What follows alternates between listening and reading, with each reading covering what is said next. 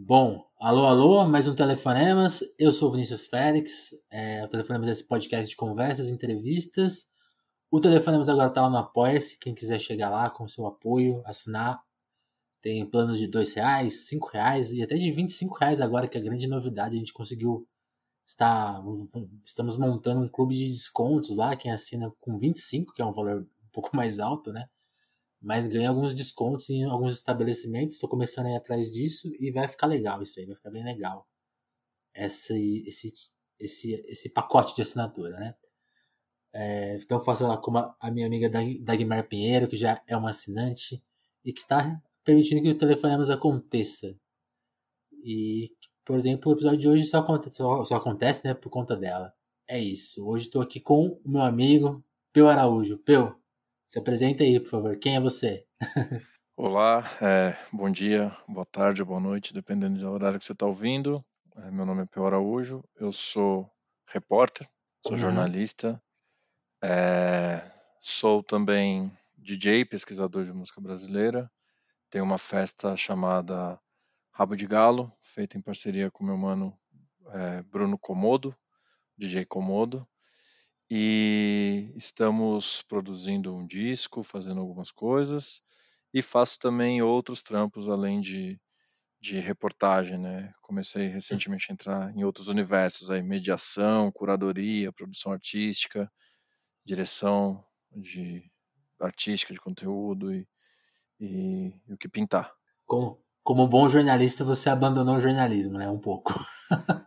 Cara, um pouco sim. É, eu, eu, tive alguns. Ano passado foi um ano muito conflituoso, assim, profissionalmente, assim, sabe? Foi muito. É, não sei se conflituoso, mas de muitas dúvidas, né? Uhum. Eu, eu, entendi que a reportagem ela, ela tem um teto, né? Eu acho que você deve ter sentido isso já em algum momento e que a gente continua trampando é, muito, né? O repórter trampa muito e você nunca vai passar de um, de um teto ali de, de valor que te oferecem pelo freela ou, ou também do valor que te oferecem para ter um, um, fixo, né? Ter um trabalho remunerado fixo, assim. Uhum, ou PJ, sim. ou CLT, que não importa. O... E você bate num teto ali e, e meio que estabeleceu que o jornalista tem uma faixa de salário que precisa ganhar, assim, né? A não ser, claro, que você vá para a TV, que vá para outras outras situações ali e tal. Sim, ser, ser um astro, né? É, é, sei lá, vai pra TV na Globo aí talvez, né, tenha um salário bem, talvez não, com certeza tenha um salário melhor. Mas o, o lance todo é que é, se, se, estabeleceu, né, no impresso, no web, na web, no, né, no jornalismo online, que tem esse teto, e esse teto não é suficiente para pagar as contas, aluguel, despesa de filho e todas essas coisas, né? Sim, então sim. eu comecei a, a, me questionar também nesse lugar, sabe? Porque sempre que me perguntava, ah, o que, que você faz? Eu, minha, o que, que você é? Eu nunca falava jornalista, eu nunca falo jornalista até hoje, né? Eu falo, eu sou repórter, porque é o que eu sei fazer de melhor do, dentro dessa, dessa seara que a gente trabalha. Mas Sim. eu comecei a entender que eu posso ser repórter fazendo uma boa curadoria, ser repórter fazendo produção artística, ser repórter, usar os contatos que eu tenho para para fazer uma produção ou a direção de alguma coisa, a mediação de um debate, por exemplo. É, e comecei a entender, me entender num outro universo, né? Acho que isso tem sido importante. É, enfim, acho que, que é isso. Não sei, não, não me colocaria mais só como um repórter, apesar de todas as, toda a trajetória de 15 anos já fazendo isso, né? Sim, sim, sim. Eu não sei se é o, o Cláudio Abramo que fala, né, que jornal, jornalista trabalha pro dono do jornal, né? Por isso que ele Exatamente. prefere outra. Não sei se é ele ou o Minocarta, acho que é ele. Acho que é ele. é, o Minocarta é virou o dono do jornal, né? pois é. e. Ah. Enfim, mas é isso, eu, eu, eu tenho essa.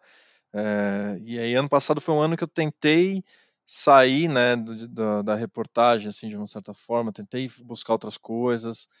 Aí fiz, fiz algumas coisas de, de curadoria, de divulgação de livro, de mediação de debate. Legal. Foi muito legal, assim.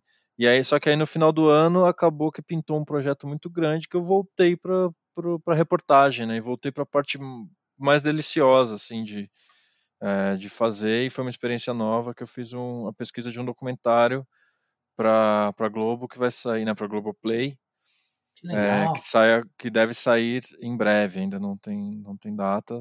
Você, você não pode É, revelar o assunto? posso, mas eu não, não sei ainda exatamente a data, então prefiro não não, Ah, não beleza. falar, né? É, mas é sobre o João de Deus, né? Sobre Ah, o, o médium, né? De, de Abadiane, em Goiás. E, e foi, foi uma experiência de seis meses incrível, assim, porque foi uma, um mergulho muito grande é, dentro, da, dentro da pesquisa da história desse cara, né? Então, de certa forma, é isso. Eu, quando eu tava falando, putz, eu não vou mais. É, tô de saco cheio de reportagem e tal, tô cansado de, né, de- uma de- grande desses reportagem. trampos. Peguei uma grande reportagem que vai virar uma série, né? Que tá virando uma série. Sim. Tem, E tem foi uma experiência incrível. livro do Chico? Cara, o, o- eu li o livro do Chico um pouquinho antes de sair, é, mas a história, o personagem é o mesmo, mas não tem uma relação direta entre, entre os produtos, entendeu? É, enfim, o livro, o livro é bom, inclusive quem não leu, tá aí a, a dica, é um, é um bom livro e é uma boa história, né? Porque é um, é um personagem que tem muita muita coisa a se revelar, né? Que, que foi revelada, mas tem muito mais coisa a se revelar, então é, enfim, tem, tem um caminho aí que é, que é legal de, de ver. Quando sair, eu aviso você aí, a gente Boa, boa. divulga também. E aí, aí a gente faz uma parte 2 só desse documentário. Sim, pode ser, pode ser. Porque hoje a gente sabe que é é bom, é bom falar, né? Eu até quero perguntar, Peu, assim, quando você começou e onde você trabalhou, porque você traba... tem isso, né? Como a gente tá falando desse caminho do bom jornalista que, que atualmente já abandonou um pouco o jornalismo, e tem outra característica do jornalista brasileiro que, assim, ele trabalhou em todos os lugares, né? Eu trabalhei em muitos lugares, cara. Raramente ele trabalhou numa empresa só, né? E aí até, até, quero te, até quero te perguntar disso, mas mas a gente pode segurar um pouco essa pergunta. Quem, a gente tá aqui um pouco para contar, né? Quem ouviu o episódio do Amaury Gonzo sobre o final da Vice, é, lá, lá pelo meio do episódio, os corajosos que encararam as quase três horas de conversa, acho. Eu ouvi, hein? Olha lá, tem, tem muita gente que ouviu, acreditem. Eu ouvi mais gente, mais uma pessoa pelo menos eu garanto. E, e eu cito o Peu lá, né? O Peu trabalhou na, nessa redação que, que eu quero até abordar aqui em, em outros telefonemas, trazer mais gente para contar essa história de uma forma bem ampla e, e vou, vou puxar aqui o papo com o Peu por esse aspecto, mas depois a gente vai falar de outras coisas, imagino. Não, Peu, como, que- como que você chegou na Vice? Como que. Quem, quem te puxou pra Vice foi o Maleronga? Quem que foi? Conta a sua chegada na É, redação. De onde, onde você estava eu- antes? Acho que vale esse o contexto. assim. meu primeiro texto é, para Vice ele foi em 2012. Foi Uhum. uma, uma matéria que eu estava fazendo da, da minha da pós-graduação que eu estava fazendo em jornalismo literário e eu fiz um texto sobre um personagem é, da, na Cracolândia, né, que é um, um pastor da Igreja Batista que que frequentava o fluxo, né. Então, em Sim. 2012, quando eu saí da, da Veja São Paulo, eu comecei a procurar lugares para trabalhar e tal. É, eu posso contar um pouco disso depois também, da minha saída de lá, porque tem uma história ali. E aí, mas eu, eu o primeiro texto da Vice foi 2012. Mas eu entrei de fato na, na redação em 2014, Certo. é, em julho, final de julho de 2014, julho para agosto. Quem me levou, é, a, a primeira conversa que eu tive foi com o, o Tubas e com o Gonzo, né? Uhum. É, então eu fui para trabalhar direto com o Gonzo. O Gonzo foi meu chefe lá e foi e foi quem quem me de certa forma me levou. É, Isso até hoje assim, é, eu sei que o Gonzo foi quem fez esse é, que me, me- me entrou em contato, que me procurou e tal, mas é, certamente isso tinha tinha ali a, a- o conhecimento do André e do Eduardo Roberto também do Tubas, né? Então eu fui para fui eu e Amanda Montalvão a gente foi para editar os sites de Skoll. É, e a Carla Castellotti também entrou nessa época e ela ia. Eles estavam estava montando ali uma equipe para a Skoll, mas ela já acabou entrando direto para o Tamp, se não me engano.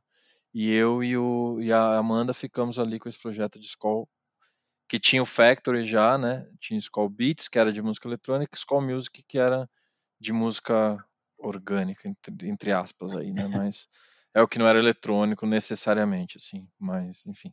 O rap, por exemplo, entrava no music e não no beat, o trap, enfim, aí era uma, uma saroca assim que tinha suas confusões assim e Uhum. aquele esquema de trampo com com marca e tal, né?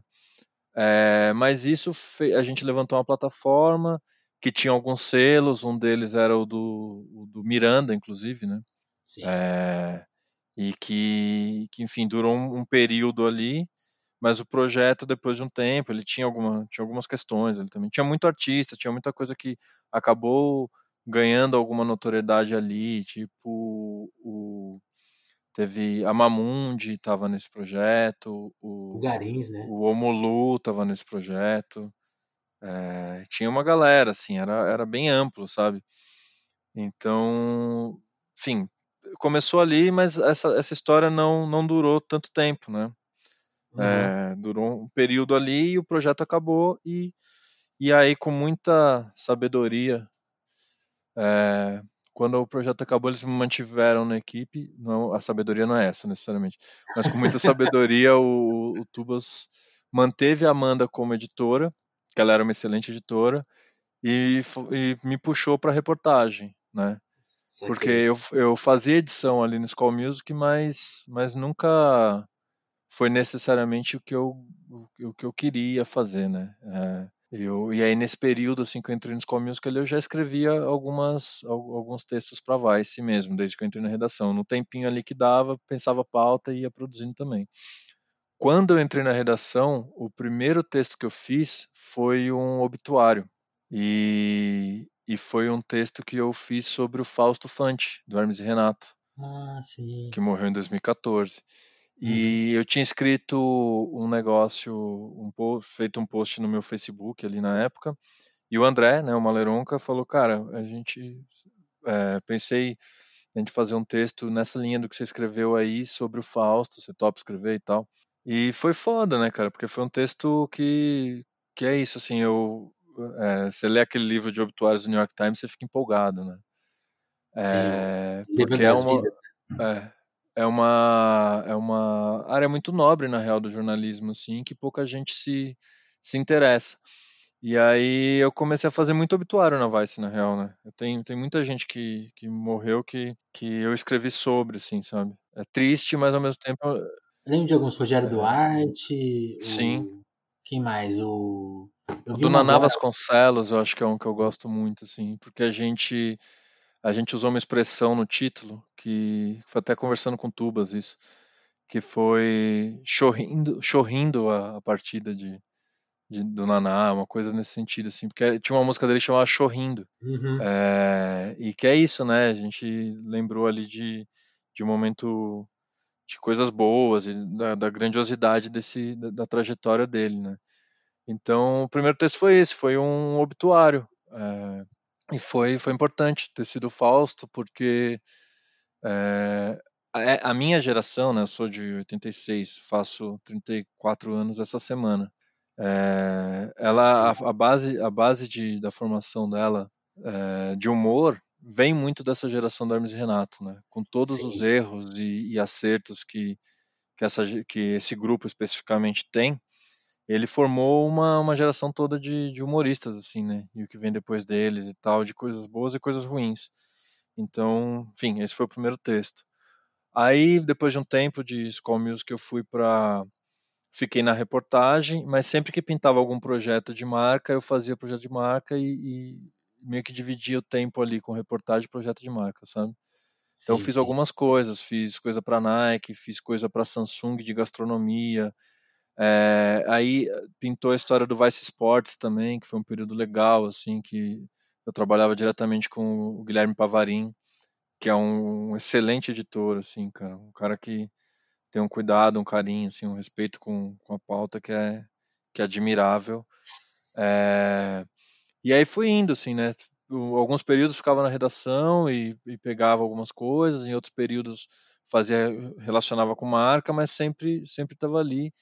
E fiquei de fato dentro da redação de 2014 a 2016. Entendi. É, e aí- só que aí depois disso eu continuei freelando, né? Então não, não tem.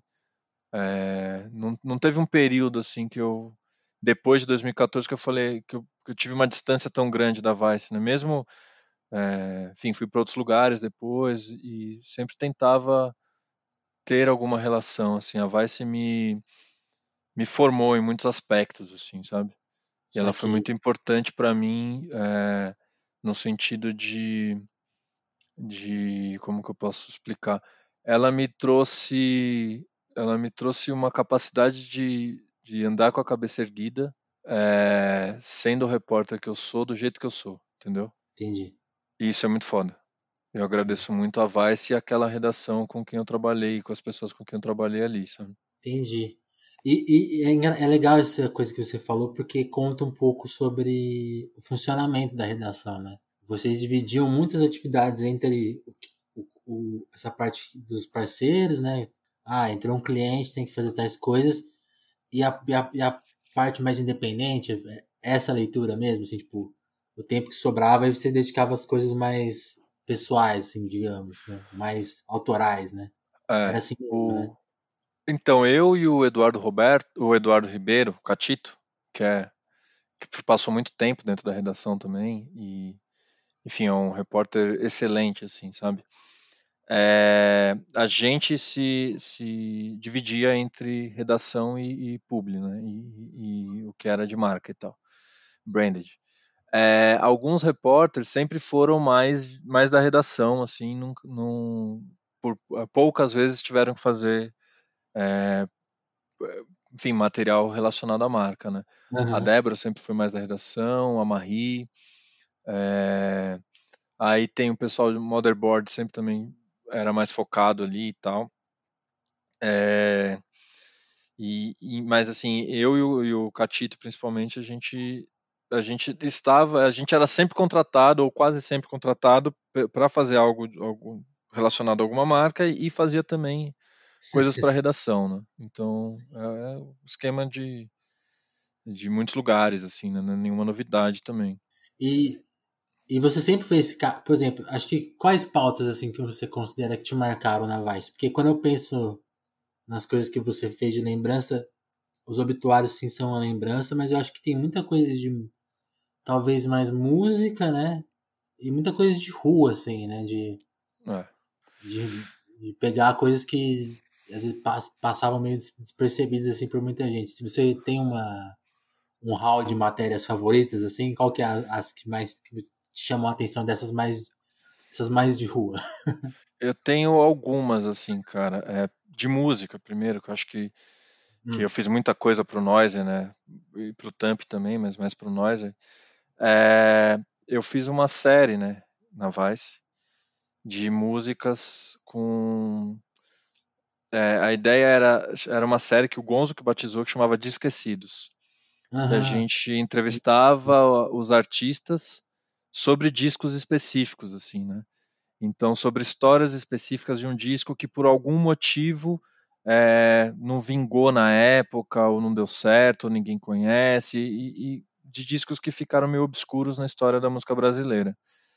É, e isso, isso foi um negócio muito legal para mim, assim, porque eu, eu, toco com vinil, né? Eu tenho uma, uma coleção de discos hoje, né? Que enfim, hoje eu tenho uma coleção, posso dizer isso talvez. É, e eu comecei a falar com gente que eu admirava muito e que e eu sabia dos discos ali, sabe?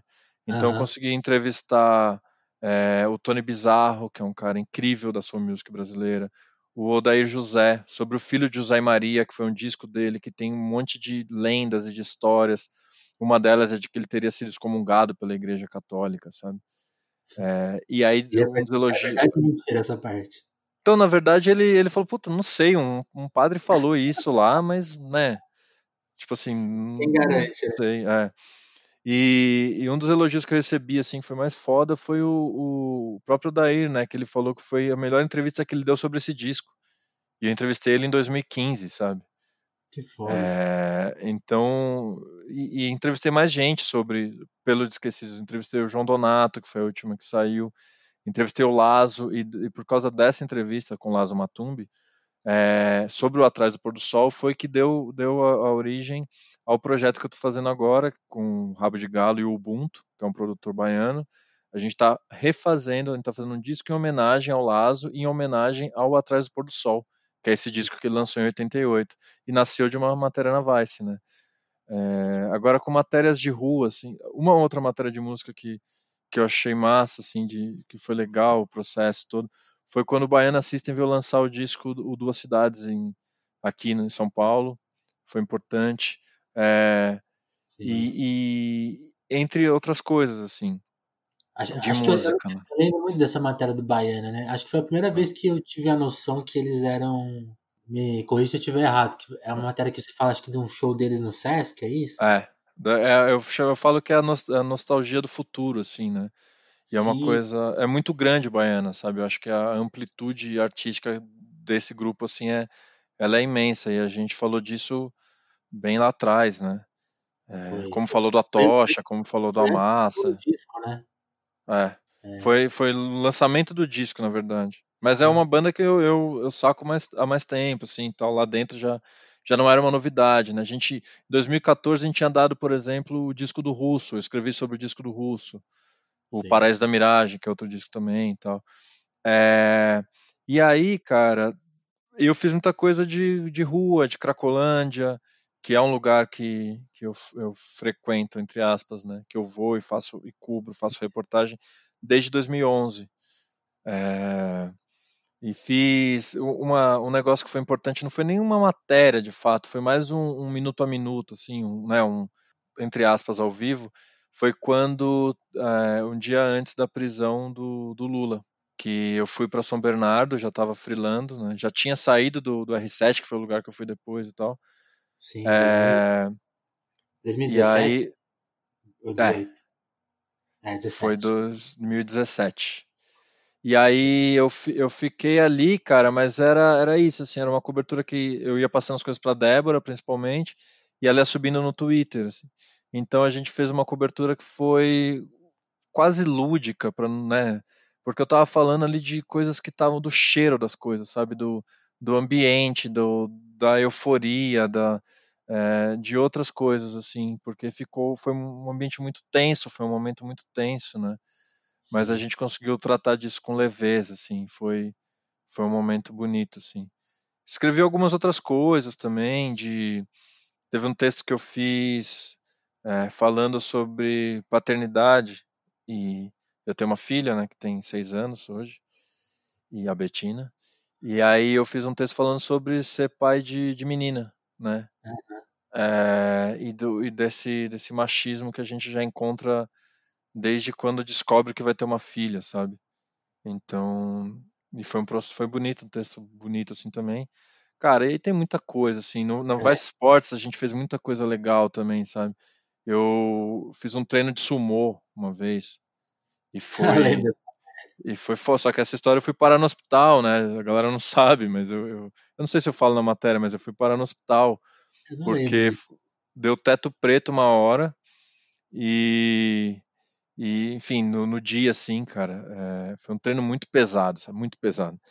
E eu fiquei meio mal, assim, cara. Daí no dia seguinte eu acordei com muita dor, eu não conseguia levantar, tá ligado?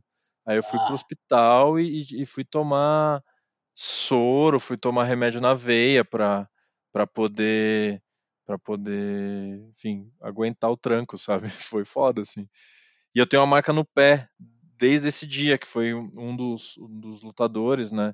que era um cara, eu tenho 1,83, era um cara maior que eu e muito uhum. mais muito mais pesado, né? Mais, mais gordo e tal. E, e aí ele pisou no meu pé e eu tenho uma marca no pé, cara. Até, até hoje, assim. É, porque tinha areia, né? Ele pisou com a areia e raspou, assim. É, enfim, essas coisas, tá ligado?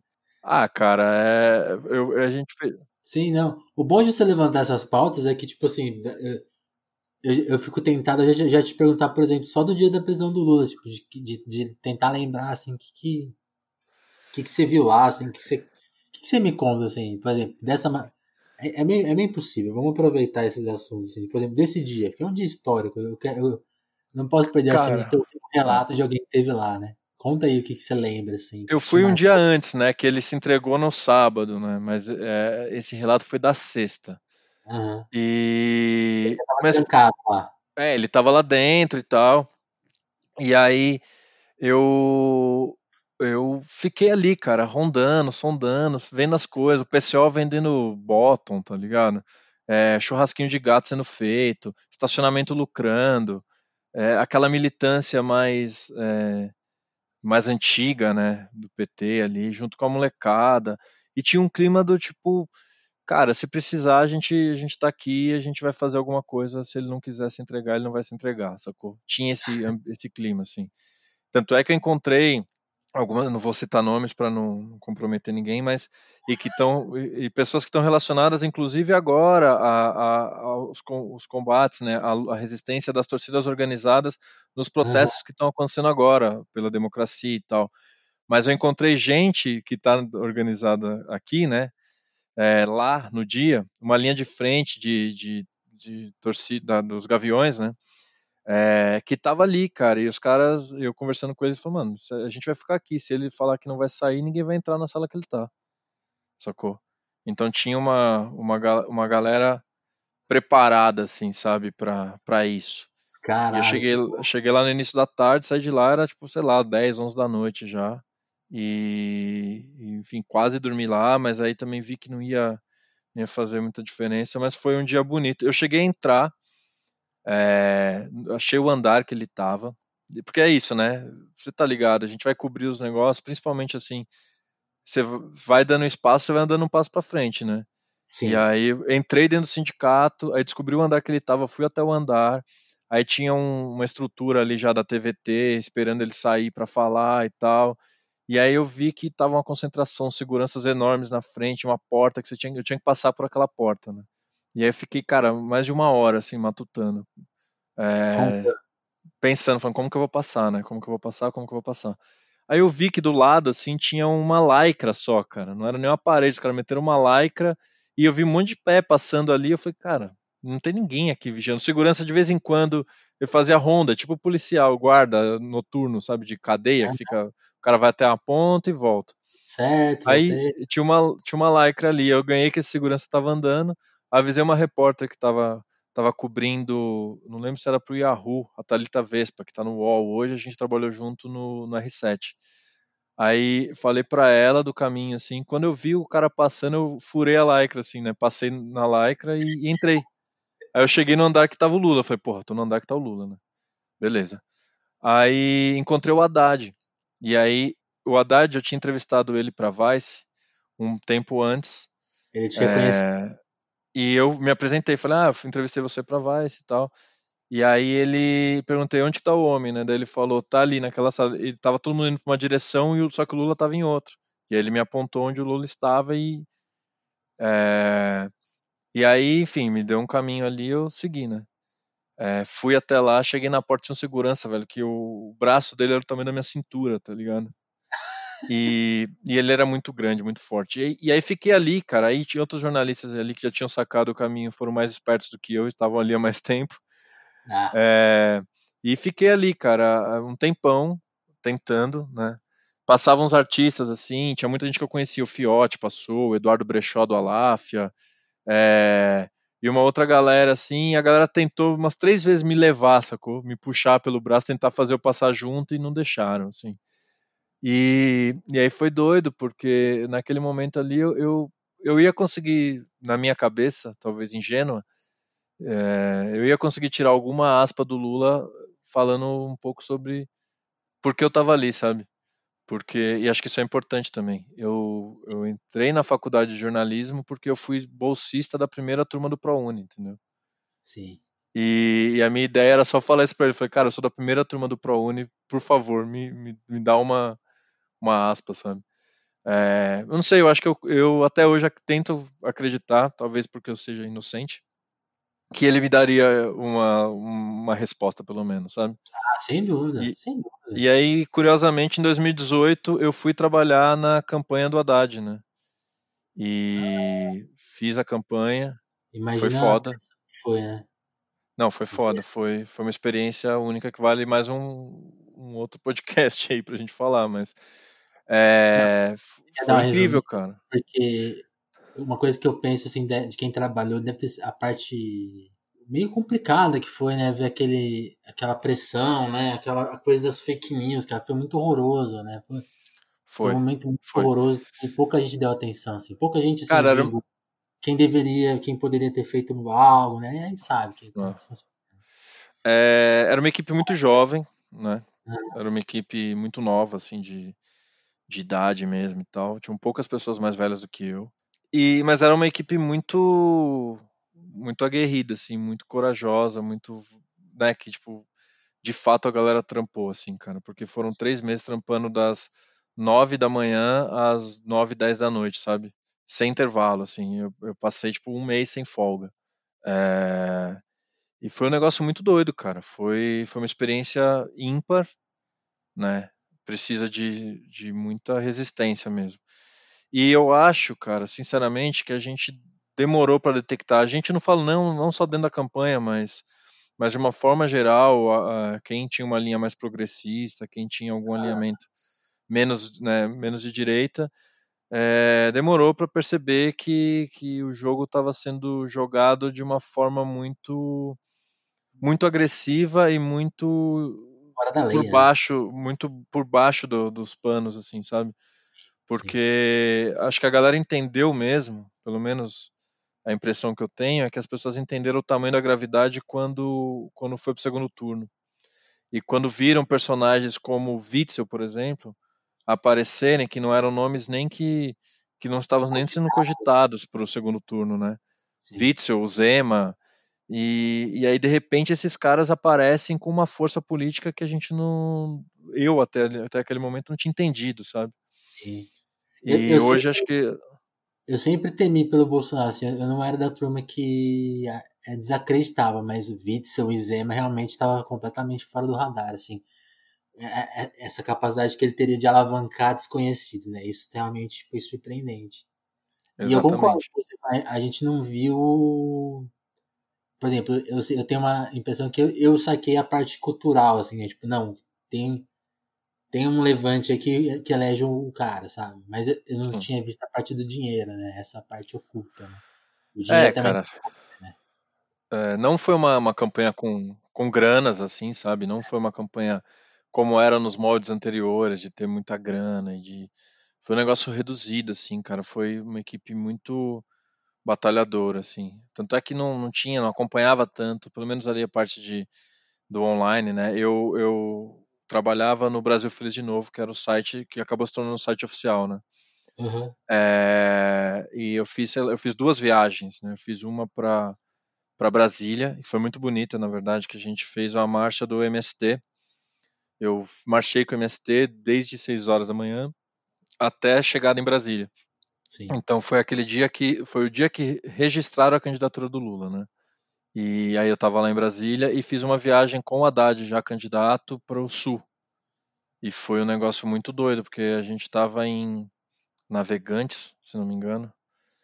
E, e aí ia dar uma, uma palestra, ele ia dar um, fazer um discurso dentro de um sindicato patronal lá. Não E foi dia dentro 7 de setembro, não. Oi? Não foi no dia de 7, 7 de setembro isso aí, não, né? Não, não, não. Foi dentro de um sindicato patronal e tal. Não era uma grande agenda assim. Mas rolou que tinha um grupo de bolsonaristas dentro do dentro do era um auditório fechado. Tinham, sei lá, uma, umas 10 pessoas com camiseta do Bolsonaro e tal. E isso começou a criar um, um estresse ali, né? Com a segurança, com todo mundo, que, que a segurança do Haddad optou por ele não por ele não não falar ali, entendeu? Por, e já tinha sido depois da facada do Bolsonaro. Então o Mancha, que era o chefe chefe da segurança. Oi? Não, eu falei aqui que é dia 7, Ah. mas foi um dia 6, né? Ah. Tá certo. O, o Mancha, que era o chefe da segurança, usou um discurso bem contundente. Ele falou, cara, a gente não vai fazer com o nosso candidato o que eles fizeram com o deles, não vamos colocar ele em risco. E não deixou o Haddad, né, com o consenso ali dele, não, não, se, não falou. Eu não E aí eu lembro, uma coisa que me chamou muita atenção, é, além né, do fato de Santa Catarina ser, ser um dos estados que mais, que mais né, tipo, proporcionalmente reduto. né? é, votou no Bolsonaro e tal, era a postura da polícia, né, no, no lugar, assim. Isso me chamou muita atenção. é, a polícia, ela, ela geralmente se posiciona, não, é o posicionamento mesmo. Uhum. Ela se posiciona de costas para quem ela está protegendo, né?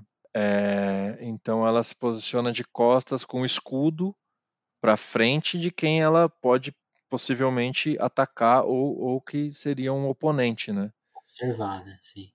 É, e aí e aí estavam os policiais com escudos e tal e, e né, armados, obviamente. E eles estavam posicionados de costa para o grupo de bolsonaristas que estava gritando e, e atacando o, o, candidato. Uau. Então isso foi muito simbólico assim de olhar, sabe? É, é isso assim, não, não, não era era um ato que estava na agenda política, que estava na agenda pública do candidato e que ele estaria ali. E a polícia se posicionou de frente para esse grupo que estava no ato que, que tinha sido já, já tinha sido né, protocolado com a polícia militar, a polícia sabia que ter o ato, tinha que estar, deveria estar ali, né, se fosse para fazer alguma coisa, para fazer a segurança para que esse ato ocorresse é, de forma de forma tranquila. Então a polícia deveria estar de costas para para o Haddad e para e para a militância dali, né? Caramba, e ela tava eu... e ela tava de costas para os bolsonaristas, assim. Isso foi muito Sim. curioso. Não, dois, dois anos depois estamos aqui, né? Tipo, essa pois história estava é. contada, então, né? Exatamente. É, enfim, e aí e das entrevistas teve esse dia do Lula, né? Voltando um pouco, e teve a entrevista com o Haddad, que acho que foi um ponto um ponto muito importante meu dentro da Vice, assim. Sim, e sim. foi uma, uma uma batalha ali, sabe? Ter, ter conquistado essa entrevista. Eu conquistei essa entrevista, ela não foi fácil. Eu fiz ela com a Débora e com o André, né? Com a Leronca. E, mas foi muito, foi difícil para fazê-la, sabe? Eu, uhum. A gente teve uma reunião um dia lá e, e, o papo foi, olha, a gente, vamos pensar em pautas que vocês acham que não, né, que seja impossível, que seja muito difícil de fazer, mas, mas vamos pensar em, em gente para entrevistar aí, que vocês, vamos fazer uma lista de, de nomes. E a galera começou a fazer lista e tal. E aí eu, eu sugeri, é, sugeri de fazer a entrevista com o Haddad. Na hora, todo e ele era prefeito de São Paulo na época, né? Estava, é, se não me engano, foi no, no, último ano do mandato dele, sabe? É, e aí eu sugeri o Haddad, cara. Falei, ah, vamos entrevistar o prefeito de São Paulo. E todo mundo achou isso meio loucura, né? É, e eu banquei isso assim de uma forma meio obsessiva até, sabe? Falei, não, acho que a gente tem que entrevistar e, e fiquei e fiquei martelando isso. Daí não, não me falaram não faça, mas também não foi uma não foi uma coisa tipo foi 2015 é, teria a eleição uhum. no ano seguinte, né? É, e fiquei, cara. Aí o primeiro papo que eu tive com com a assessoria do Haddad da prefeitura ali e tal foi um negócio meio ah, então, eu sou da Vice, queria entrevistar, daí tipo, ah, tá, legal, beleza. E passou, tá ligado? Meio que deram uma cagada mesmo, assim, sabe? Não sabiam que era Vice, não não estavam nem um pouco interessados e tal. Aí passou um tempo e tal, e aí virou um bagulho lá dentro. Tipo, porra, mano, o cara não, nem respondeu, nem não sei o quê. E a gente ficou meio bolado, assim, sabe? E queriam derrubar a matéria. Falei, ah, então foda-se, desencana. É... E aí eu lembro que eu bati o pé de novo ali. Falei, não, peraí, gente, vamos, vamos tentar mais um negócio aqui, sabe? Aí virou o repórter, né, que vai atrás das coisas e tal. Aí eu combinei, falei com a assessora de novo, liguei, falei, olha, eu posso dar um pulo aí e tal, queria trocar ideia, é, explicar um pouco melhor, acho que talvez vocês não tenham entendido o que a gente está propondo, né? E fui, fui eu e o Larosa, que é que foi assim, que é uma das pessoas brilhantes que eu encontrei lá dentro, assim, e que, que carrego pra vida, sabe? Aí encontrei, fui eu Larosa, só que a gente tinha uma pauta na Cracolândia. Era a primeira vez que eu ia levar o Larosa na Cracolândia nesse dia. Uhum. 2015, isso. E aí fui, cara. E a gente, porra, você não vai na Cracolândia bem vestido, né? Não necessariamente, não, não que seja um, um problema, mas o fato de se você for com muito bem vestido, muito, chamando muita atenção, você, você vai atrair uma atenção para você e no caso, e se você é jornalista, isso é um, um, é um conselho que, que eu dou, não chame atenção num lugar como a Cracolândia, né? No, tipo, a última pessoa, a última coisa que as pessoas precisam saber é que você é um jornalista no meio do fluxo, sacou? Eu ampliaria essa, essa dica aí para qualquer ambiente. Quanto menos você parecer é. um jornalista, mais coisas você vai conseguir. Totalmente, cara. E, enfim, de Cracolândia tem, também tem mil histórias, assim, sobre isso. E a gente foi, cara, eu tava, sem brincadeira, eu tava de calça e blusa de moletom, né? É, uhum. E o Laurosa também, a gente, eu tava, tipo, moletom velho, sacou? E aí a gente foi, cara. Aí chegamos lá, aquele esquema assim, né? Tipo, vocês vão falar com quem e tal? Ah, a gente vai falar com a assessora e tal. Aí subi, a gente tava numa sala de espera, assim, eu lembro muito dessa cena, assim, porque passava uma galera, olhava a gente assim, não sabia o que que era. E aí eu vi que a assistente dessa assessora ficou procurando a gente. Né? Tipo, tinham dois jornalistas para falar com a, com a chefe, e ela não, nunca não imaginou que ia ser a gente. Entendeu? Sim. Aí ela ficou procurando. Ela perguntou, eu acho. Vocês, vocês viram aqui? Tem dois jornalistas. A gente não, é a gente. Aí rolou um. Sacou um primeiro, né? Estranhamento, assim já. Aí a gente sentou para conversar com ela. Eu falei, olha. Aí eu usei as cartas que a gente sempre usou quando ia vender uma história, né? Explicar o que era Vice. Tipo, o maior grupo de mídia jovem do mundo, tem X países e blá blá blá. Tem uma audiência assim, assim, assada. Essa entrevista pode ser traduzida é, meu, aí eu falei, eu acho que vocês não deram a, a, a visibilidade que deveriam para isso, porque porque um, a base do eleitorado do Haddad e uma base que ele precisa conquistar é, é o público jovem. E vocês não estão dialogando com essas pessoas e, e, é isso. Você acha que você vai dialogar com o público jovem falando com a Folha? Eu falei assim para a assessora, tá ligado? E aí ela é, a gente argumentou assim tal, aí ela Tá, então peraí, agora eu vou pensar numa data aqui e sugiro a data para vocês. E rolou, cara. Aí a gente fez uma entrevista que foi boa com a Haddad, sem falar de foie gras, que era a discussão da época, né? E ciclofaixa e sacolinha de mercado, né? A gente conseguiu fazer uma entrevista com a Haddad que fala de pichação, que fala de lança-perfume, que fala sobre baile funk, é, que fala sobre muitos assuntos ali. E, e que isso, isso reverberou. Ela foi traduzida a Vice UK publicou, a Vice é, dos Estados Unidos publicou, acho que foi traduzida para o espanhol também, a de Portugal pegou também, não, não, publicaram tudo, mas, mas ela saiu em uns, uns cinco, seis lugares do Sim. mundo todo da Vice, assim, né? É, e foi um ponto importante, assim, foi, eu, se não me engano, foi na época que a Vice tinha entrevistado o Obama também lá, né? E aí, e aí, enfim, foi um ponto, uma entrevista importante, uma história importante ali dentro.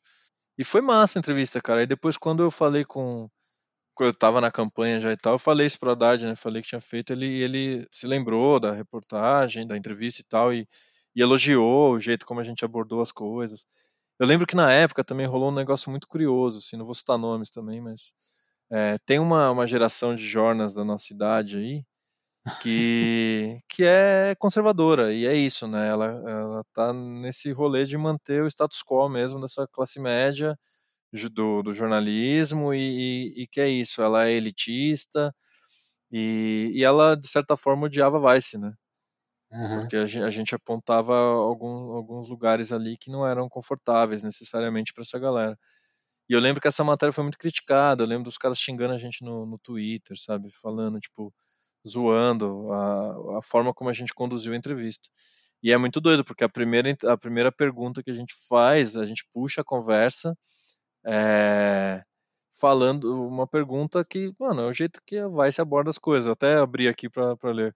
A, primeira pergunta é: tinha um brother nosso na Praça Roosevelt com a molecada do skate outro dia. Ele comentou que você colou e chamou os moleques para trocar ideia e saber o que eles queriam, quais eram os interesses deles, tal. É, você costuma fazer isso sempre? Como costuma, como costuma fazer em regiões mais periféricas? Tipo assim, a gente começar uma entrevista com a Haddad, a primeira pergunta ser: tinha um brother nosso na Praça Roosevelt com a molecada do skate? É, é simbólico, sabe?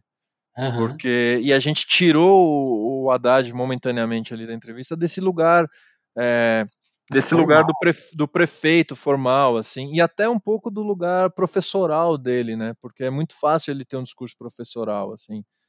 E sei lá, eu lembro de perguntar para ele assim, cara, quando você vê uma parede pichada, o que que você, o que que você enxerga ali? E ele falou, eu não alcanço. O Haddad falar assim que ele não alcança, sabe assim, tipo, ele não falou no sentido de ah, isso não é nada, ou não sei o que. Ele falou, não, eu não alcanço, eu não consigo perceber o que, que tem ali, sacou? Sim. E, enfim, é isso, sacou? Eu, eu tenho no currículo a, a possibilidade de falar. A gente questionou, por exemplo, é, a postura do dele com relação às manifestações ao MPL, ele tinha tem um desconforto dele com o MPL ali, né? Desde a, daí ele explica isso que foi desde que o, que o MPL foi até a porta da casa dele, sabe? Uhum. É, enfim, tem os pontos dele ali e tal, e acho que o MPL também tem os pontos do, do, do movimento e tal. Sim, é, acho que. Mas acho que é isso, assim. Eu, muito triste, né? É, é. coisa da vida, né? Eu tenho na, no currículo a possibilidade de falar. Enquanto prefeito, né? Sim, total. E eu tenho no, no, no, currículo a possibilidade de falar que um dia eu, eu perguntei para um prefeito da cidade que eu morava, sobre, conversei sobre pichação com o cara, sabe? Sim. E publiquei isso. Então. É... E, o mais louco, né? A opinião dele não era isso aí é um lixo, né? É, não, não foi. A opinião dele foi tipo, não compreendo, mas eu entendo é. que ali tem um, um, significado que, que vai além, né? Que é... é, ele falou, eu não alcanço, cara. Isso é muito Sim. doido. Muito foda.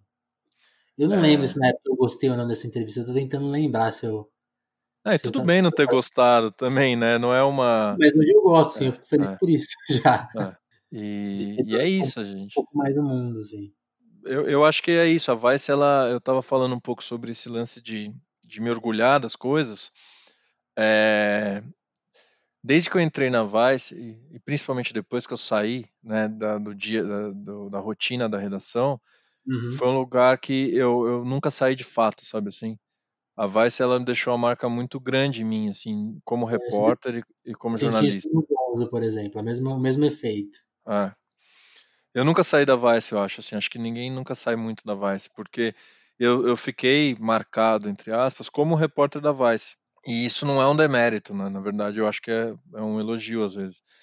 Porque porque é isso, ela, ela te marca de alguma forma, ela o, o que aconteceu ali, gente, eu consegui olhar para as redações mais formais como, um, como lugares antiquados, né? E que uhum. vou te dar um exemplo muito básico assim. É, eu saí da Veja São Paulo, eu passei é, cinco anos dentro da Editora Abril. Sim. E lá, lá eu trabalhei em seis redações.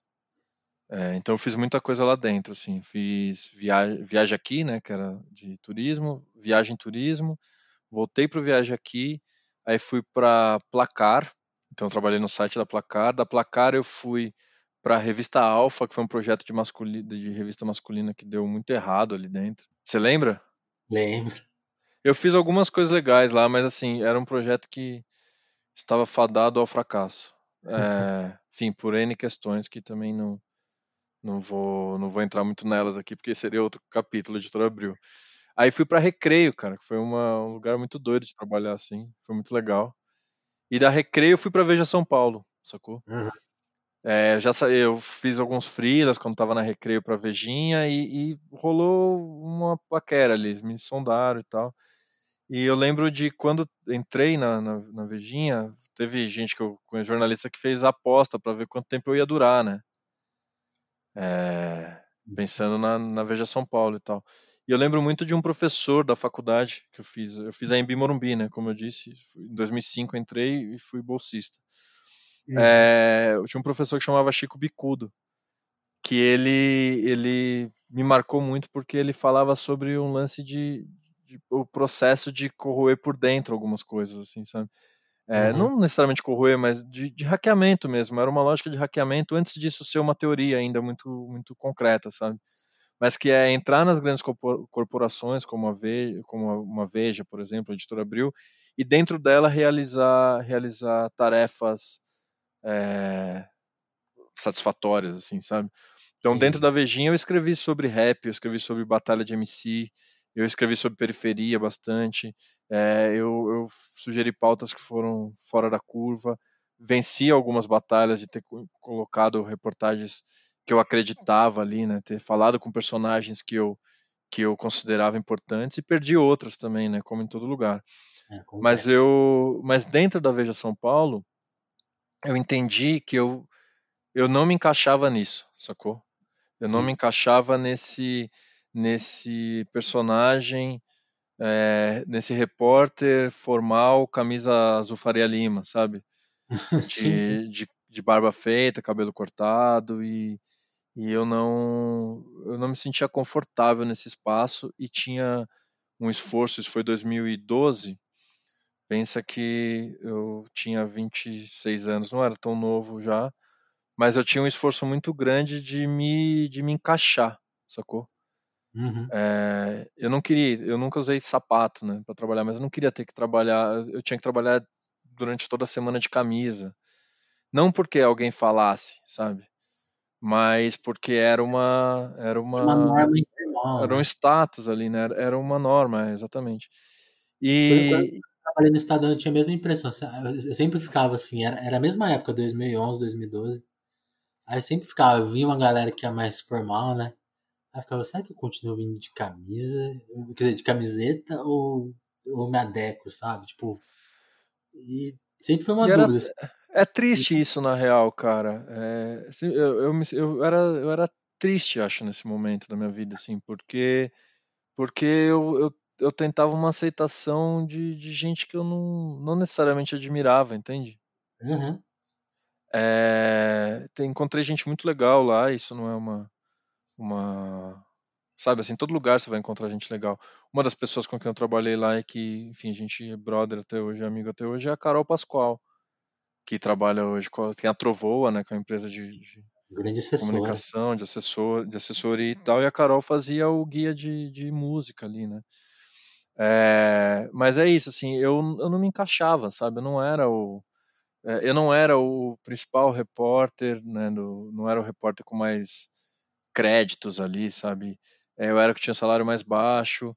E eu, e eu fui enxergando também que numa a chance de eu progredir ali ia ser Pouca. era pequena, sabe? Era, era pouca. E, e aí teve uma matéria fatídica, assim, que pediram para entrevistar o, o novo tenente-coronel da Rota, que Nossa. tinha, é, tinha saído um, um relatório do, do anterior, tinha mudado fazia pouco tempo, né, a, a chefia, e o cara que tinha assumido, ele aumentou a taxa de homicídio num valor, eu não vou lembrar agora, mas era um valor absurdo, assim, sabe? O cara subiu a taxa de homicídio da rota de um jeito muito bizarro, assim. E aí o Alckmin, na época, eterno governador, né?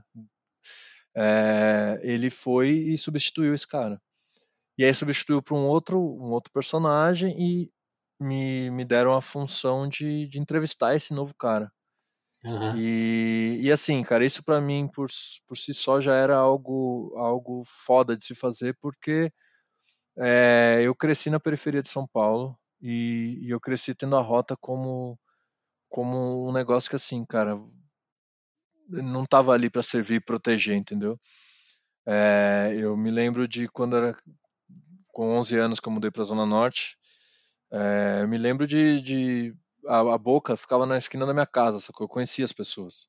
Uhum. E, e, quando minha mãe falava que eu saía à noite e tal, é, uma das coisas que falava era cuidado com a rota, sacou? Cuidado com, cuidado com a polícia, se for abordado com a polícia, cuidado com quem você anda, porque você pode ser abordado pela polícia e tal.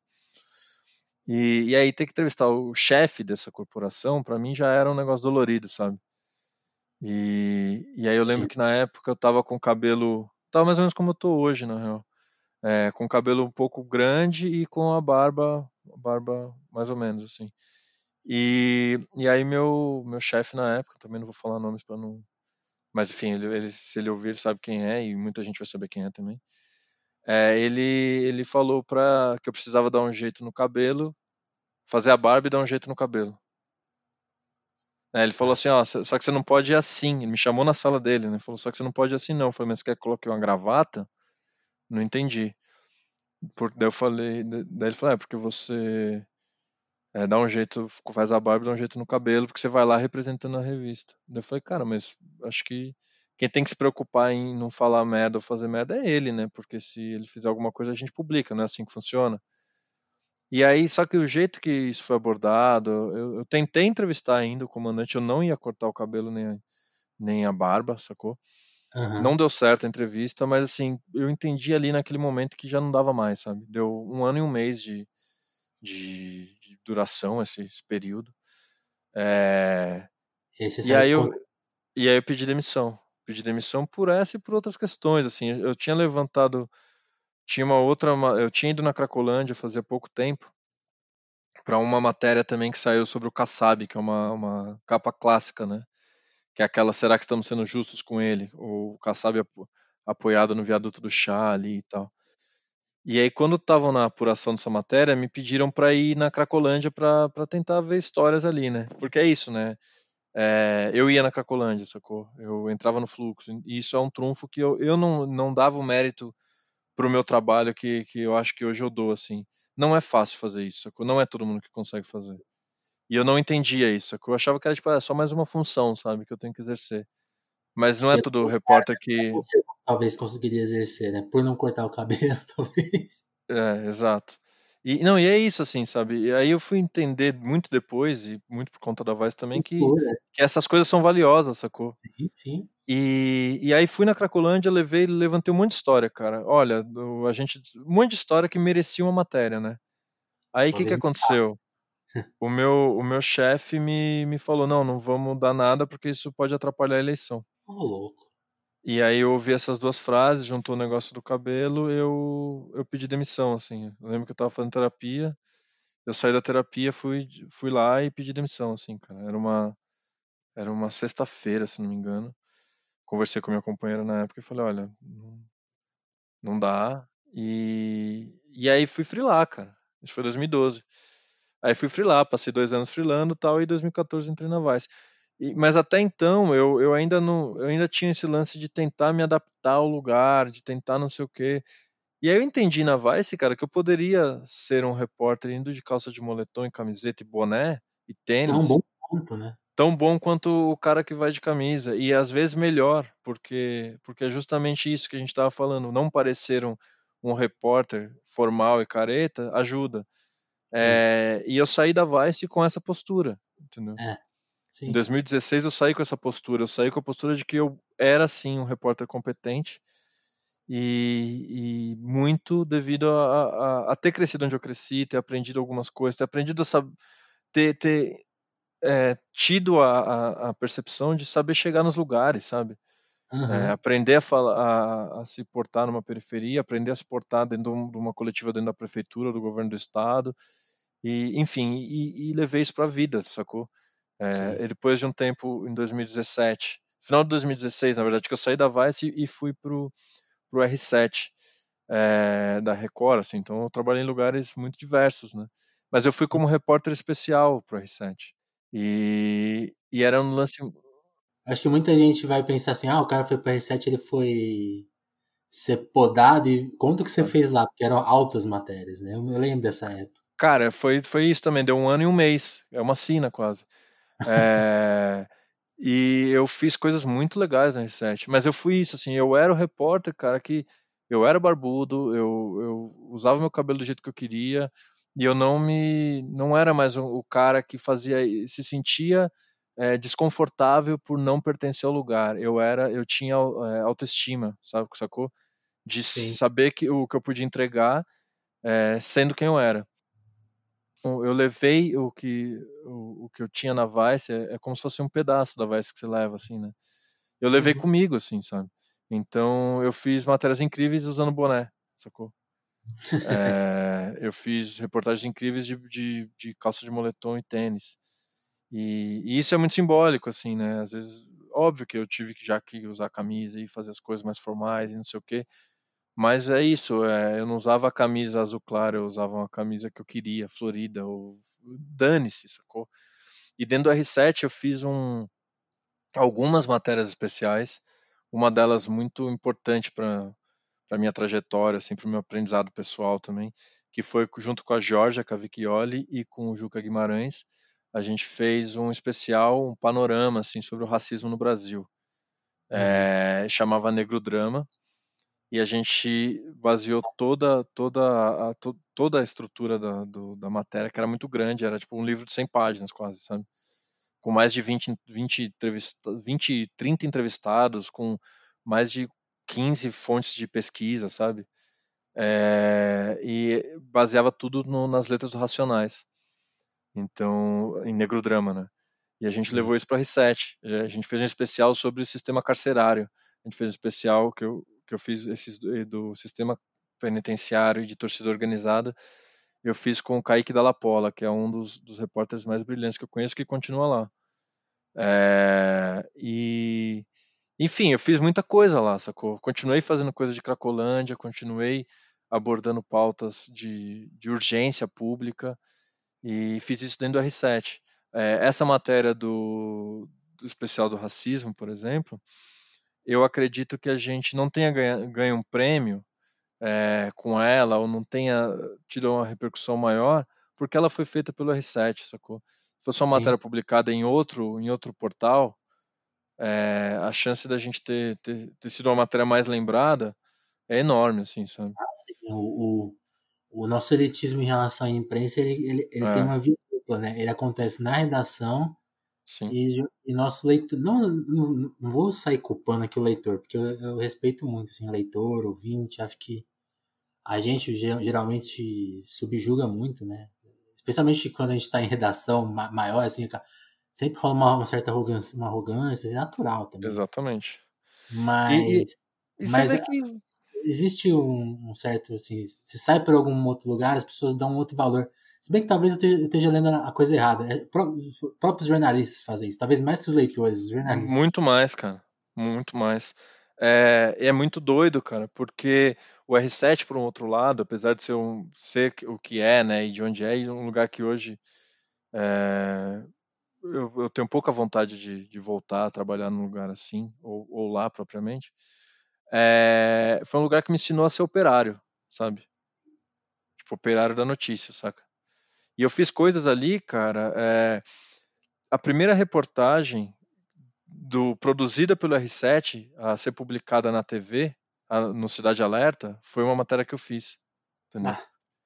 Isso é muito doido, pode parecer bobagem ali, tal, Cidade Alerta, ultra sensacionalista e tal, mas eu entrevistei um, um cara que. E, e aí eu acho que, que isso é delicado também, tem gente que não faria, eu faria de outro jeito que é um cara que matou a companheira na frente da filha, assim, sabe?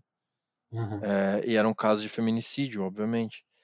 E, e, eu fiz entrevista com um cara sobre, sobre isso, assim, sabe? No uhum. fundo.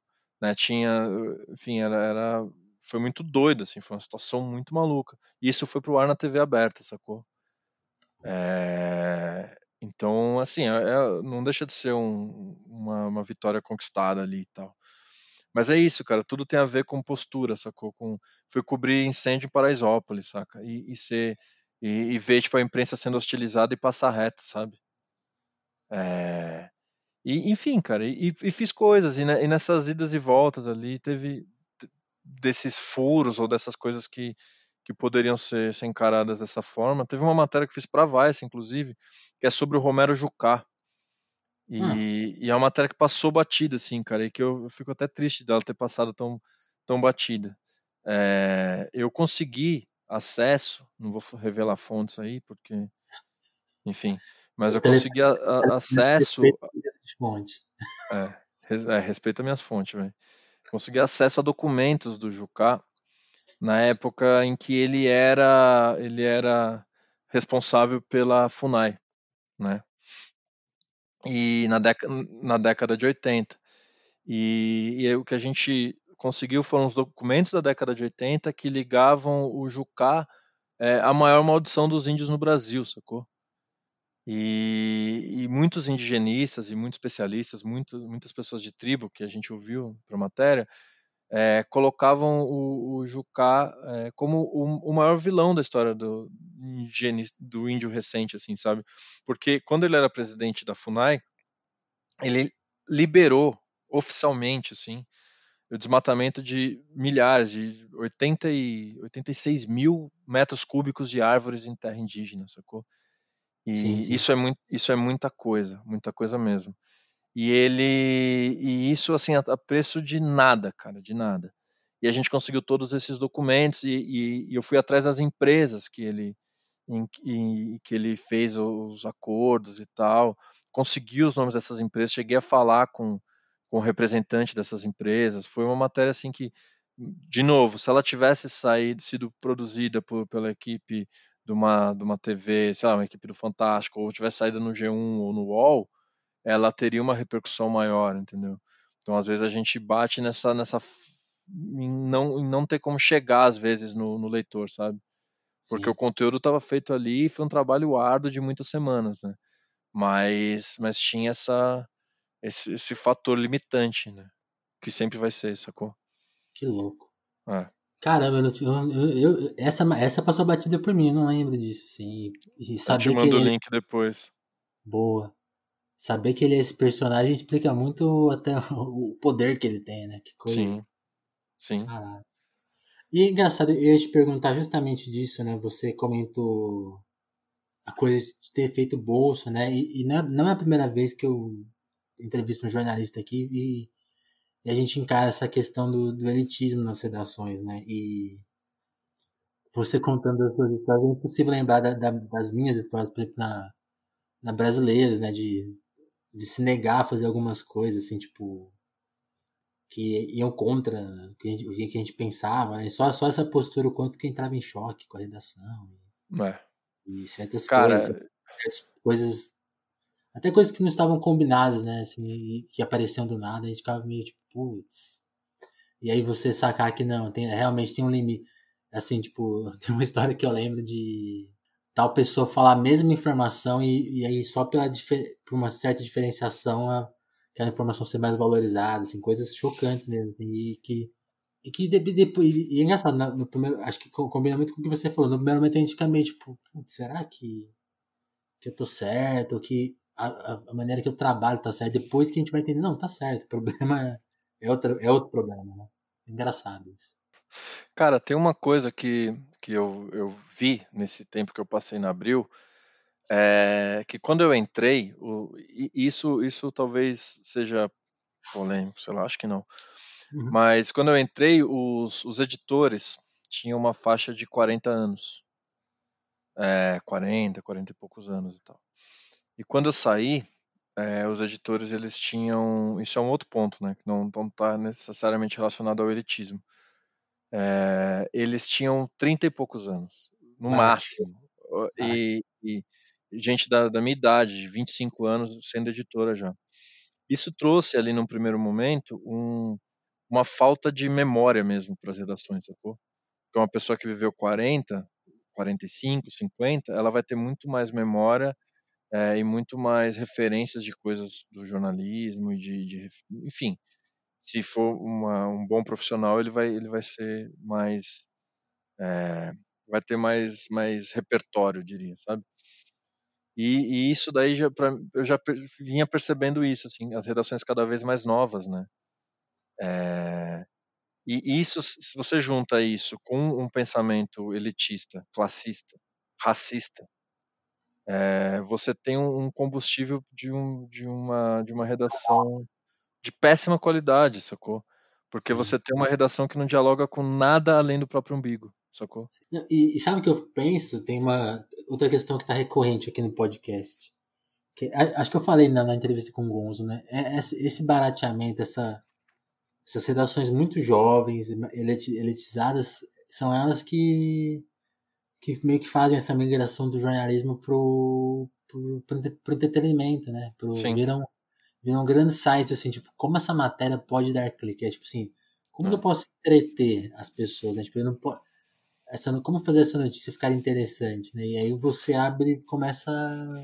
É, faz parte desse processo, assim, que é muito complicado, que a gente passou. Eu, valo, eu valorizo muito as pessoas que têm urgência nas coisas, assim, sabe? Urgência na vida, sacou? É, tipo, é, a pessoa precisa receber o salário, velho. A pessoa precisa viver melhor, ela precisa morar melhor, assim. Eu valorizo muito as pessoas que têm histórias é, em que em que elas não estão confortáveis, assim. Isso não é uma é, enfim, lendo uma das coisas que o Gonzo falou, né, sugeriu no, no podcast dele era para as pessoas lerem Marx, né? Uma coisa que eu voltei a fazer na pandemia e está sendo ótimo. é, mas, mas é isso, não é um, necessariamente um ódio à burguesia, sacou? Talvez seja, mas não necessariamente. Mas eu, eu, eu tendo a respeitar mais os repórteres que, que saib, sabem olhar para a rua, sacou? Sim. E isso não, não necessariamente tem a ver com, com a conta bancária, mas tem a ver com o olhar, né? Tem a ver com. Porque tem os, os, os casos que, que, que. As exceções que provam a regra. né? Sim, exatamente. É, mas é é isso, sabe? De você, de você ter tesão de andar no centro da sua cidade e, e, e olhar para as paredes, olhar para as pessoas, olhar para os lugares, você ir para as periferias e, e querer saber o que as pessoas estão dispostas a dizer de fato, sacou? É, querer contar aquelas histórias. Então, o que a gente faz é contar história, cara. E se a gente não, não olha para o outro para contar essa história, a gente está fazendo isso de forma muito errada, sacou? É, não é sobre a gente, né?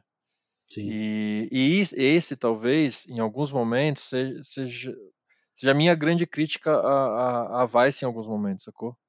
Aham. É, porque às vezes ela era o, o o foco das coisas, né? O fato dela ter descoberto alguma coisa e não a coisa em si, sacou? Isso tem o, tem o ônus e o bônus disso, né? Porque ela ditou tendência em muitos aspectos, mas ao mesmo tempo era isso. Às vezes a, a notícia ela se tornava menos importante. E falo isso, cara, do- com muita, muita tranquilidade, assim, não é uma não é uma crítica, porque eu acho que tem lugares que são muito mais criticáveis em relação a isso e em relação a tantas outras coisas, assim. Mas Sim. é isso, eu vejo, eh, eu tenho uma, eu tento, né, fazer eh, reportagem pensando no, no que aquela pessoa tem para acrescentar, sacou?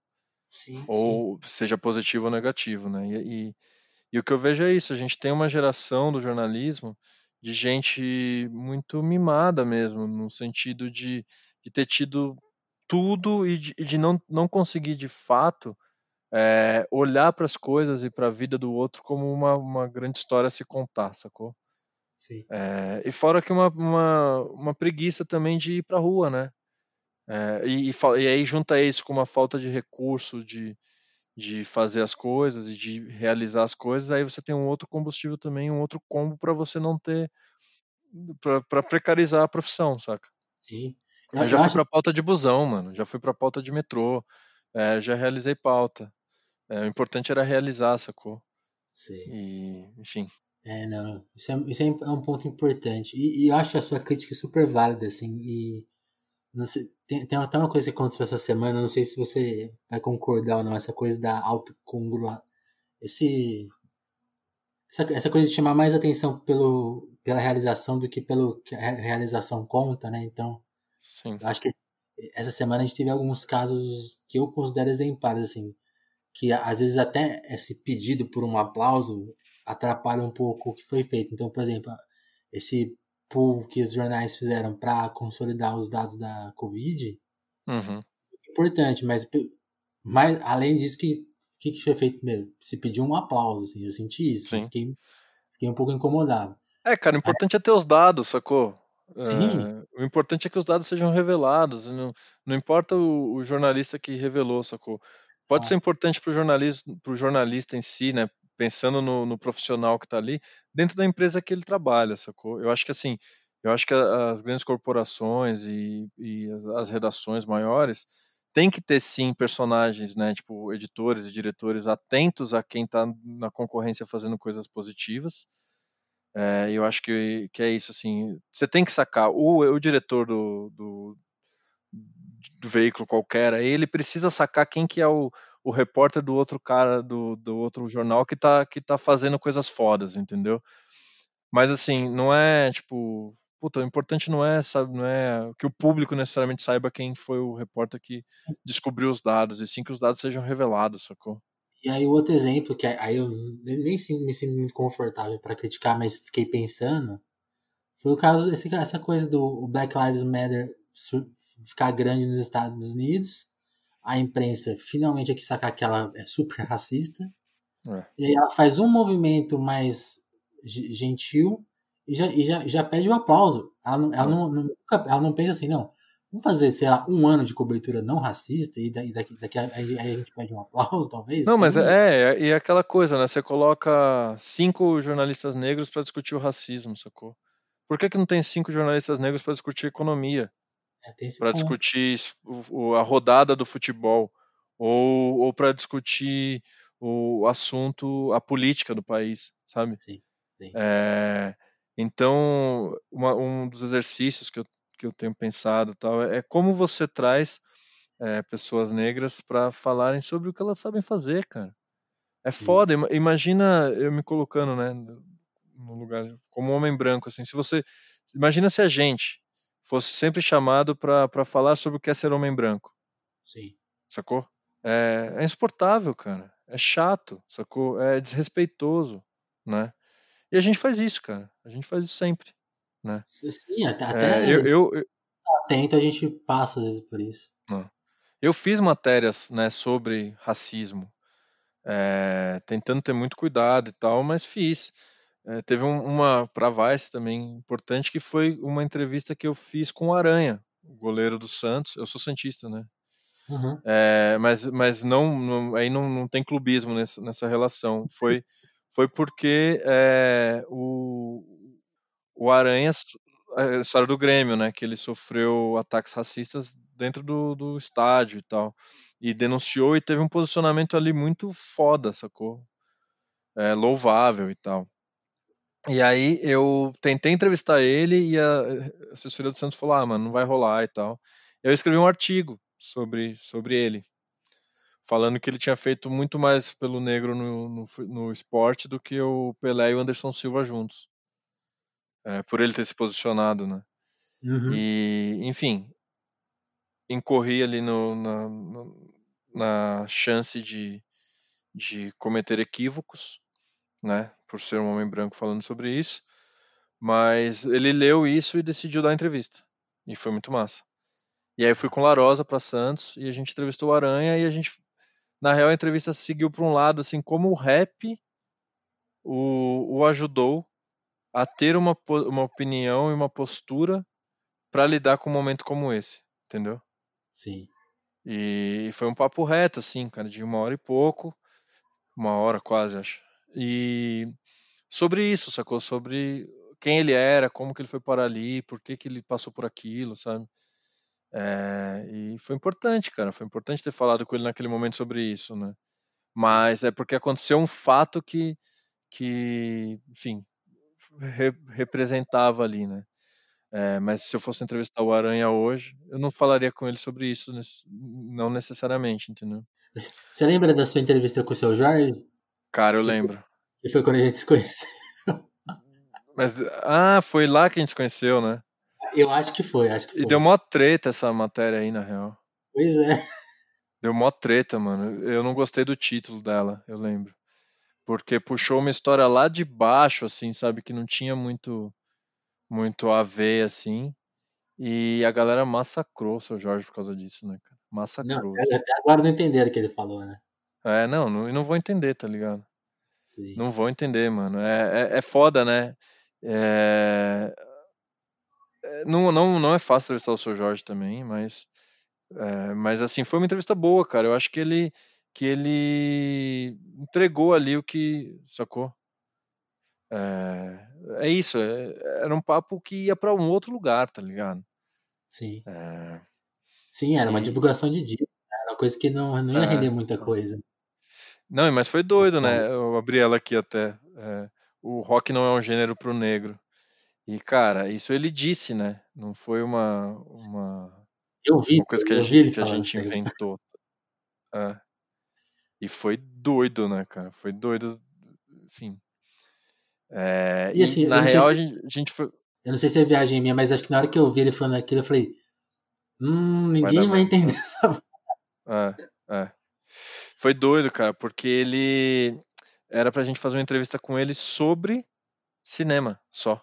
Uhum. E, e, essas são as lógicas de pauta da Vice, né? A gente foi para um lançamento do, do, do, disco do seu Jorge, e aí a pauta era: vamos falar com ele sobre cinema. Sei. Tá ligado? Então sim, eram sim. umas liberdades que a gente se dava, assim, de tipo, não ir lá e, e, cobrir necessariamente o disco, né? Cobrir outras coisas. E eu acho que o Jorge é um excelente ator, inclusive. É, e cantor também, mas, mas enfim. Sim, é, mas era isso, a gente foi lá para falar de outra coisa, aí ele soltou essa e aí virou e deu, deu uma polêmica, deu pano pra manga. Fui xingado, fui. Mas tá tudo certo, assim, né, cara? Eu, eu fui xingado outras vezes já, já aconteceram coisas piores. É, tranquilo. outra, coisa, outra coisa que eu lembro que a gente viveu junto, vamos ver se você lembra dessa. show do Região Abissal 2015. Sim. Esse foi que incrível, que cara. Esse show foi incrível, você lembra dele? Eu lembro, porra. Eu, eu tinha entrevistado o Cri para a série de Esquecidos, né? Sobre, é, sobre o primeiro disco do Região, do, do Região Abissal, assim. E, e a história desse disco é muito foda, né? E, porque é o primeiro grupo, né? De rap a gravar no Brasil, assim, como grupo. Já tinham saído as coletâneas, mas nenhum grupo tinha feito. E o primeiro foi o Região Abissal, que aí, para quem não sabe, é o grupo que tinha o Ataliba, né? Que depois virou Ataliba e a Firma e tal. E é um Sim. grupo da Bela Vista. E já tinha entrevistado o Cri, e aí quando ia ter essa volta, assim, a gente foi. Eu fui com o Gui Santana, que é um fotógrafo também é, brilhante, assim, que, gente, que, eu conheci na Vice, e que, e que tem uma, uma trajetória é, curiosa. Ele é um menino ali de, de Moema, né? E, uhum. Mas é, é, é, isso, assim, ele, ele é um dos caras que eu conheço que mais se preocupam com a qualidade do material que vai entregar, com com a, a, a, foto que vai fazer, com a câmera que vai usar, com a lente que vai usar, sacou? É, ele é muito cuidadoso, assim. E ele, ele foi comigo fez uma foto incrível, que ele, eles seguraram a luz, assim, de baixo, uma foto foda. É bonita, né? E, cara, foi, foi um dia. Ali eu, eu fui muito pra, pra viver aquele momento, na real, sacou? A entrevista com os caras foi só pra, pra compor, mas eu, eu por mim, eu só viveria aquilo, sabe? Sim, é, sim. escreveria depois emocionado sobre isso, assim, não, não necessariamente, sabe? É, eu, foi foda, cara. E eu, eu passei mesmo, meio, meio que a mesma coisa que você. Eu entrevistei eles antes, né? Então aquele dia foi tipo assim, só para aproveitar o é. momento. E foi bonito, assim. E aí. E eu lembro muito de uma cena que eu, eu fico pensando assim, caramba, esse, esse, momento pouca gente viu e acho que, é. acho que nem tem registro. Que é, o, é, eles tocando de política em política, né? Que é, é. do Atali Firma. E aí no meio da música, assim, pô, né? eu não lembro se era 2000, acho que já era 2017, né? Não lembro agora. Ou se tava naquela coisa do impeachment, assim, Sim. tinha acabado de rolar, assim, tipo. E aí o Ataleba fala assim, no meio da música tem um intervalo instrumental ele. Foi golpe, sim. É. Foi foda, mano. Foi um dia muito doido, assim. E. Ah, cara, foi, foi um bom momento, assim. Eu, fui, eu vi alguns shows importantes ali que eu, que eu gostei muito de ter visto pela Vice. É, esse foi um deles. Teve um show, cara, que foi o, a, um dos shows dos Novos Baianos, ali da volta dos Novos Baianos. Foi um showzão, assim, doido, e a gente fez uma matéria mais solta também. E teve um que chamava Lendas. Hum. É, era, uma, era um show do. Era Milionário e Marciano, né? Que o milionário, o José Rico tinha morrido, do milionário José Rico, e o João Mineiro, do, do João Mineiro Marciano, tinha morrido também. E aí juntaram o, o Milionário e o Marciano, sacou? E era tipo as duas maiores lendas da música sertaneja é, juntas e tal. E eu fiz um show, um texto sobre esse show, assim, que era tipo, chorei largado no show do. E foi incrível, tá ligado? Porque é isso, é, é tem uma história ali do, do sertanejo brasileiro, do, da música, né? Da música sertaneja é, que talvez seja né, a, a, nossa música popular de fato, né? Sim, é, sim. Que é. Né? É incrível, tá ligado? É incrível. Né? E, e, foi foda, assim, tava todo. Essas duplas de sertanejo todas estavam no, no, dia, assim, foi, foi doido, cara. Fernando Sorocaba Produções. Que louco. Você lembra de algum outro show marcante, assim, de, de rap, por exemplo? De rap? Ah, tem, é. Que aí tem essa, essa sua cobertura de coisas de rap, você, sei lá, é. entrevistou de rock, quem, sim, quem, mais, sim. quem mais que você já entrevistou? E, Cara, eu não foi show, mas eu, eu acompanhei um dia do da gravação do programa do S Blue na, na 105. Que foda. Foi muito doido, é uma matéria pra Vice também, que era aniversário do programa. E aí eu fui com o Will, William Alencar, que é, que é cinegrafista e fotógrafo também. E a gente foi para lá, para 105, passei a tarde lá com o S Blues, foi foda. É, do Ed Rock, cara, essa matéria que saiu do disco novo dele, eu fiz pra Trip já. Já, enfim, eu escrevi pra Trip também em todos esses intervalos aí, eu venho escrevendo para eles. Mas foi um lance que eu fui fazer um negócio pro Tidal e encontrei o Ed Rock lá.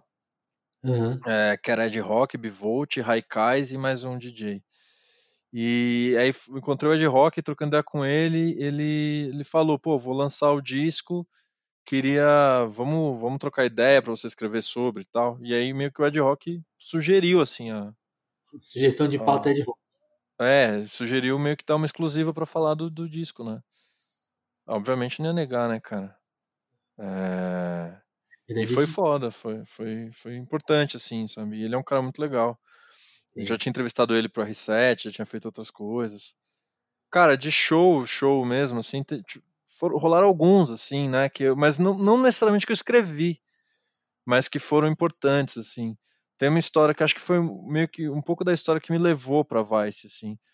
É, o primeiro show do Dom L em São Paulo, foi num Prata da Casa, e, e, eu lembro que eu, eu tenho uma, uma, amiga que é da programação do SESC e eu mostrei para ela o dom e insisti bastante para realizar isso, sabe assim. E aí eu lembro do Gonzo me apresentando pro Dom, falando, ah, esse daqui foi o cara que, que ajudou a, a rolar e tal. Então, e, e, foi muito foda esse show pela, por ter, por estar ali, né? Sim, é, sim. E por ter de alguma forma conseguido ajudar. Aí eu entrevistei o Dom um pouco depois para Rolling Stone. É uma entrevista um pouco maior ali e tal.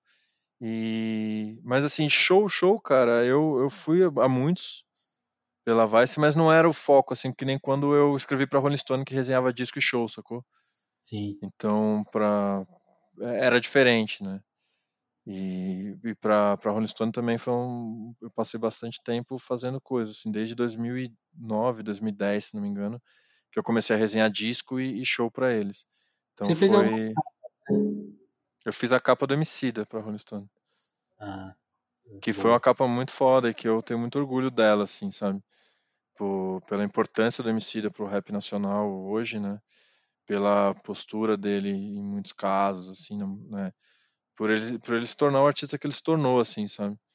E, e, foi doido, porque com, com, a, com relação com ele, com o Fiote, com a dona Jacira, eu conheci eles quando a Lab era ainda na, em Santana, do lado da Overboard, assim, num predinho que era uma escadinha, assim. E cheguei lá, tava o Mundico e o Niak queimando o CD porque os caras iam vender mais tarde, assim, sabe?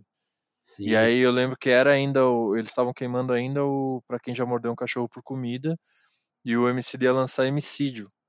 E aí eu convenci a Rolling Stone de que a gente tinha que dar uma resenha desse disco, entendeu? Aí eu fui pessoalmente encontrar com o Leandro lá, a gente trocou uma ideia, assim, e tal. E foi muito incrível, cara, porque a partir daí a gente foi fazendo mais coisas e tal. Eu conheci a Dona Jacira, o padrasto deles, que faleceu. É, fui na casa deles lá no Cachoeiro algumas vezes, né, quando o Fiote ainda morava lá. E, e aí foi doido, porque eu fui vendo esse crescimento dele, assim, né, de, de perto, nem tanto, mas fui, fui acompanhando em alguns momentos mais próximos, outros não. E foi, foi incrível, cara. Foi, foi importante é, ver a Lab, né, do tamanho que tá hoje e tal, e, é, e eu, saber eu, eu, não cheguei a pegar essa fase que era, que era da escadinha, mas eu peguei aquela fase que era a casinha, né? Sim. É, a casinha eu fui também. Eu fui com o pessoal do Blogotech, cara. Fui fixer, assim. Fiz um trampo para eles na, no, quando era a casinha. E aí, quando eu fui entrevistar pra Rolling Stone, já era numa casa maior, ali mais pra cima do Pastorinho, já pra. E. Do, do, do, do disco de 2015 mesmo. É. E aí. Enfim, é, é uma trajetória legal de se ver ali, né? De, de, de acompanhar. Eu acho que ele é um artista incrível no, sim, no, sim. no, que faz, o jeito que pensa as coisas e tal, e como conduz a carreira. É isso, né, tem, mano? Tem uma entrevista faltando aí no currículo? Tem a do Brown, né, cara? eu já tentei, viu, bastante. É, eu tentei entrevistar o Brown uma vez, uma vez tá saindo do estúdio SP ou do Beco, não lembro. Tava com o Alfredo Belo, que foi um cara que eu entrevistei, o DJ Tudo, né? E, e a gente ficou amigo e tal. É, e tava eu, o Alfredo, e tava o Brown no rolê. E o Brau é Santista, né? Todo mundo sabe. E aí eu tava na placar na época, eu sugeri para ele de colar com ele num jogo, sacou? De assistir um jogo junto com ele ali e tal. E aí o, ele falou, não, não, tem uns bagulho aí que você não vai poder ver e tal. Eu falei, não, mas se o que eu não puder ver, eu não escrevo. Só não. Pode ficar tranquilo tal. Dele, não, jornalista é foda. E começou a rir, tá ligado?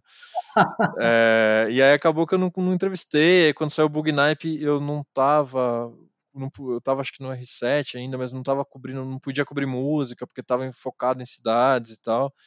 Ah, E acabou que eu nunca consegui entrevistar ele, assim, cara, mas, mas eu... entrevistar ele, talvez. Oi? Cortou. Acho que a fase do Knight foi a fase que deu uma facilitada, assim. Foi a fase que É, é, total, total. agora deu uma fechada de novo. É, eu entrevistei o S Blue, entrevistei o KLJ, o KLJ já tocou no Rabo de Galo, né, cara? Isso foi muito doido. E, e foi incrível, assim. E já entrevistei o Ed Rock, né? Faltou, faltou o, o Paulo. Pra mim, Mas, é, falta, mas, mas a gente vai resolver. pra mim falta o Blue. É. Não, o Blue, Blue foi massa, assim, a gente ter colado na rádio lá, eu fiquei, eu vi o programa inteiro. Tava o King no dia tocando. Eu, não entrevistei, mas eu, eu, eu, eu encontrei ele de jeito muito engraçado, cara. No, no, no Lola Palusa, assim, ele andando na rua, assim, ignorado. Eu falei, pera, como que ninguém tá cercando esse cara, velho? O cara tá aqui. Aí trocamos uma ideia, assim, ele tava, tava parado lá. Foi muito legal. Não, e ele é tranquilo, né? Os caras são, de uma forma geral, assim. O Kelly J, mano, é uma das pessoas mais queridas, assim, e carinhosas, sabe? De, Sim. de enfim, de, de- do trato, assim, né? É muito legal. É, e aí tem um outro, uma outra entrevista também que eu, que eu tô insistindo também, tentei bastante, que é com Black Alien, Putz. que também não, não entrevistei ainda, assim. Já, já tive em situações com ele e tal, mas não entrevistei. E o, e o Marcelo também, o D2. Sim. Então, Sim. são, são caras que eu gostaria de, de trocar uma ideia mais, assim. Eu também. E. É, não, são. Isso pensando no rap, assim, né? É, nesses nomes mais. Você tem algum, um, algum, um, assim, um mais difícil, tipo Caetano, sei lá. Cara, eu, eu gostaria do, do Gil, talvez. É, o Matheus Aleluia é um cara que eu gostaria muito de entrevistar e que não consegui entrevistar ainda. E ter alguma, algum contato, assim, né?